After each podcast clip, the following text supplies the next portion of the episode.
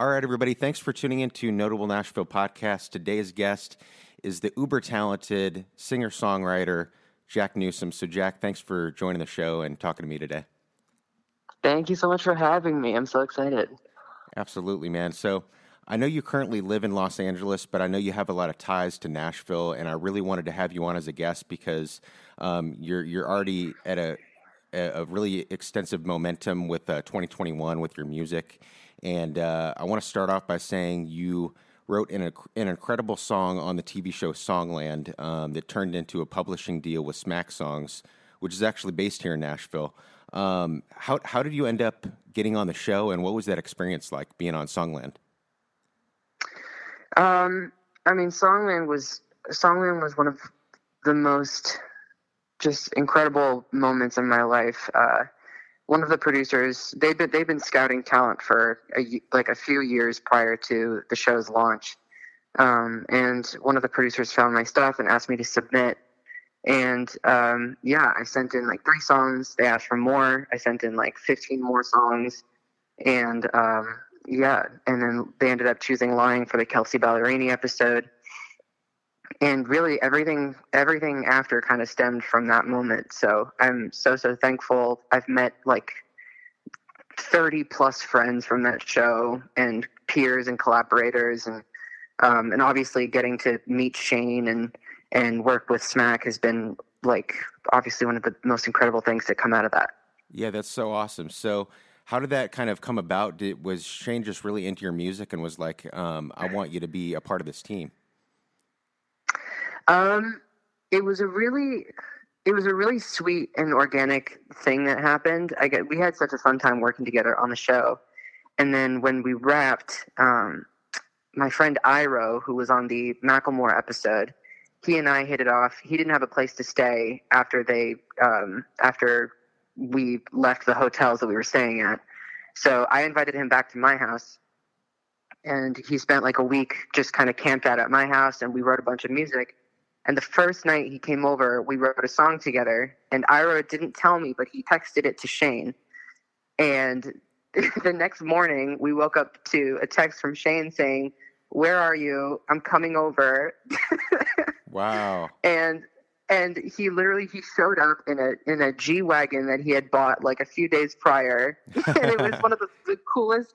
It was one of the coolest mornings I can I think of my entire life. He just showed up and and basically said like I I just want to be a part of whatever you have going on. He was really I think he was really he made that a, more, a bigger point than anything. He was like it doesn't matter what capacity it is, if it is a publishing deal, if it isn't if it's just work, collaborating on stuff, he made it a point to just say I, I just want to work with you guys, which I mean, to me, I I had really nothing else going on at the time, so I was I was beside myself. I couldn't believe what was happening.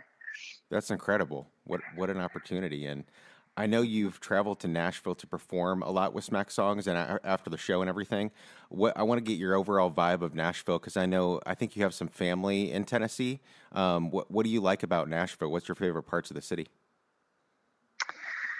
Ah, uh, gosh, I, I, I don't know. I think it's a, it's just the atmosphere. I mean, they, the way that songwriters in Nashville approach music and making music is such a beautiful thing. They they're so professional about it, whereas I feel like in LA people are really lax about it.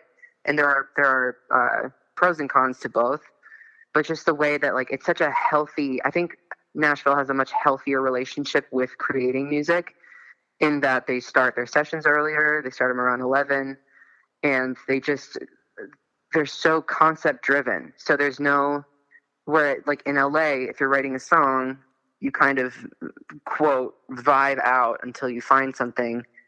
Um, whereas in LA, it starts from this like core concept, and I feel like that method works really well for me. Mm-hmm. And I, I just love, I just love getting, um, I don't know, really nitty gritty with a good concept. And every single writer shows up so prepared. They come with at least ten different concepts in their notes, and there's this preparedness and this professionalism that is is really I, I haven't found it anywhere else. Um, so I mean, that part is amazing. And my yeah, my mom has a uh, my mom lives part time, like an hour and a half uh, south of Nashville, so I get to visit there pretty often. Awesome. Well, I love hearing that, and yeah, uh, I think you you write a lot with uh, Brigida, who I've actually had on the podcast before with her brother when they were doing the the duo Truett, and it was awesome to meet them, and and they're very cool people. So um, I love hearing what she writes and with the prescription and everything like that. So um, they're amazing. I love I love both Brigida and Brett so so so much. I um uh what's it called? I I worked on uh, I have a few songs that I've bit that I've worked on that came out with Brigida, and um, a few songs that are um I guess that that are in the works. But she's um she's fantastic. Awesome. Well, after your success with you know getting that publishing deal, I think you turned some heads over at Twelve Tone Music Group uh, A and R and and signed you to a record deal. So now you're you're signed to you know the independent record deal uh, with with Twelve Tone Music. What's that like? It is incredible. I really I, I, I feel so lucky in that um, I've gotten to a place where I, I feel really prepared for the moment. Um, and I've only realized that recently, just in working and getting these songs ready for release and stuff with them. But I'm really, I'm really thankful that everything happened when it happened because I know a lot of people get to that moment and maybe they have like a giant hit and they don't have a follow up or they they have this and that and the other thing. But I just have, I just have these this phenomenal team of people behind me who trust in me so much that I don't know. It it just feels really good, and I'm I'm really glad that this is the moment. And uh, it's it's kind of exactly what I've been hoping for my whole life, and I just I hope that that same energy continues. Oh, for sure. Well, I want to talk about your song that came out at the beginning of the year, the the year the world stood stood still and uh, it's it's such an anthem for the time that we're in. And I wanted to get your thoughts and feelings that, that came about when you were writing the song, and and what what's kind of the the feeling behind it. Um, well, we I wrote that with my um with my good friend Connor, and this was I mean this was back a few months into COVID when when things felt like it was when it had the depressing kind of vibe of COVID had really sunk in, and um, people weren't saying, "Oh, it'll be a few more weeks" anymore. They were saying it's going to look like a few months to a year, um, and it, everyone was just so heavy. And uh, Connor was camping out in, my, in our backyard, and I kind of wanted to. I was so sick of living in that moment because it was just such a dark moment that I was trying to think about what we would be saying in 60 years um, to our kids and grandkids uh, who didn't have to grow up and spend their their formative years in a pandemic. And I thought it would be really funny to to kind of use that tone of voice where when an old person's like, you, you don't know what it's like when I was your age, blah blah blah, and and the whole yes. song kind of is that. The whole song is is being is is what we can say when we're all grandparents. From the perspective, and our grandkids are like they're like I'm bored or whatever, and we can be like, you don't know what it's like wasting time. Like this, like having when when when you waste your own time, that's one thing, but when you feel like time is wasted on you, is a totally different thing. Exactly. It's going to be such a weird perspective, like when we're old and wrinkly and, and senile, and we're t- we're talking to these young whippersnappers. You're like, you don't know what it was like in 2020. They're like 2020. No.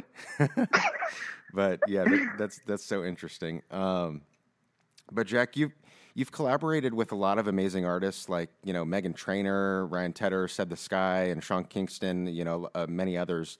I want to know some of your dream collaborations for the future that you're looking forward to working with. Maybe uh, some artists that you can, uh, you know, maybe surprise us with that you've already working with. Um, I don't know. Um, I don't know. I, I'm very, I'm very interested in a lot of artists that are kind of blending country with other genres because I think country is one of the hardest it's it's one of the most conservative and one of the most hard like one of the harder genres to to kind of genre bend. Um, that's why I've loved Kacey Musgrave so much. Why I've loved Lil Nas X. Um, and so artists like those those two, I guess, are the ones that kind of come up in my in my head awesome. most frequently. Um, but yeah, I, I just think it's a really cool time for for pop and and genre bending and for country as well. Very cool. Well, I really enjoy watching you on social media because you create these visuals along with your music. You you have a lot of kind of just live singing videos where you sync the music and um, the production is really really well done. Um, I wanted to know, did you start out early, kind of doing YouTube videos and putting yourself out there on you know social platforms using your music, or or is that just kind of a recent thing that you've been doing? Um, in the grand scheme of things, it's a more recent thing. Um, I've I've sporadically kind of dropped stuff on YouTube. You know, this is all prior to TikTok and back when it was Musical.ly and stuff. Um, it was much more spread out. Um, and I think that my I feel like my strong suit is coming up with fully like fully formed like tracks and and and doing proper music videos and stuff. So Mhm. I in in my head I feel like I struggle a lot with doing those really off the cuff, really natural, stripped down, just getting on a piano or getting on, on a guitar and singing. So I feel like I my my favorite thing to do and the thing that I feel the most like that I can do the best is is creating those fully formed things. Um, so on whether it's on Instagram or on on YouTube right now, my current goal is to get more comfortable stripping things down and doing stuff more a cappella. Um, and so it's, that's been kind of like a challenge that I've I've wanted to I've wanted to master that for a really long time. And so I've been definitely carving out time to get better at that stuff. Very cool. Very cool. Well, Jack, um, you've got a new single out called Arms. I really enjoy it. Um, it's a bop, and I want to play that here at the end for everybody. Um, you want to just maybe talk a little bit about uh, the song, maybe who you wrote it with, and and the meaning behind it. Yeah, for sure. My um, I did the song with my good friend Cambo, who is a phenomenal writer and producer. Um, and it was our first song that we collaborated on together. And this was, we wrote it at like the peak or one of the most dr- dramatic moments, I guess, of last year when the BLM protests were happening and and everything just everything just felt so chaotic. And uh, it it wasn't I wanted something uplifting because I was getting tired of writing like the year the world stood still type of vibes where it was really somber and and really hyper realist kind of mellow. And I was looking I need I needed to pick me up in my life and Cambo needed to pick me up so we just we wrote arms and and it's it's really just that that feeling of of we are social creatures and, and we as human beings are very social beings and so it didn't really none of this made sense to us we were like how do we navigate this we're supposed to be loving up on each other and just being in person with each other all the time Yeah. why the why the hell is this happening Mhm. exactly. Well, that's awesome. Yeah. Um, well, thanks so much, Jack, for taking the time to talk with me today and uh, sharing your a little bit of your story. So, I want to close out the show with Jack Newsom's latest single, "Arms." You can check it out anywhere you listen to music right now. So, thank you so much, Jack. thank you so much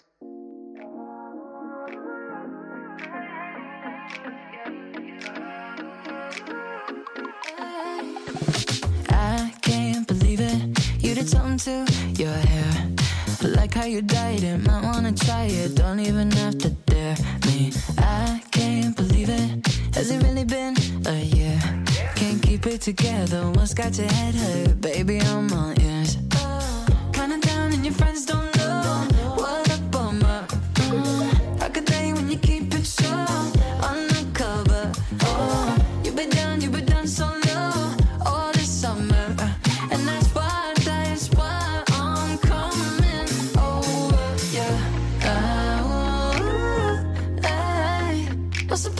point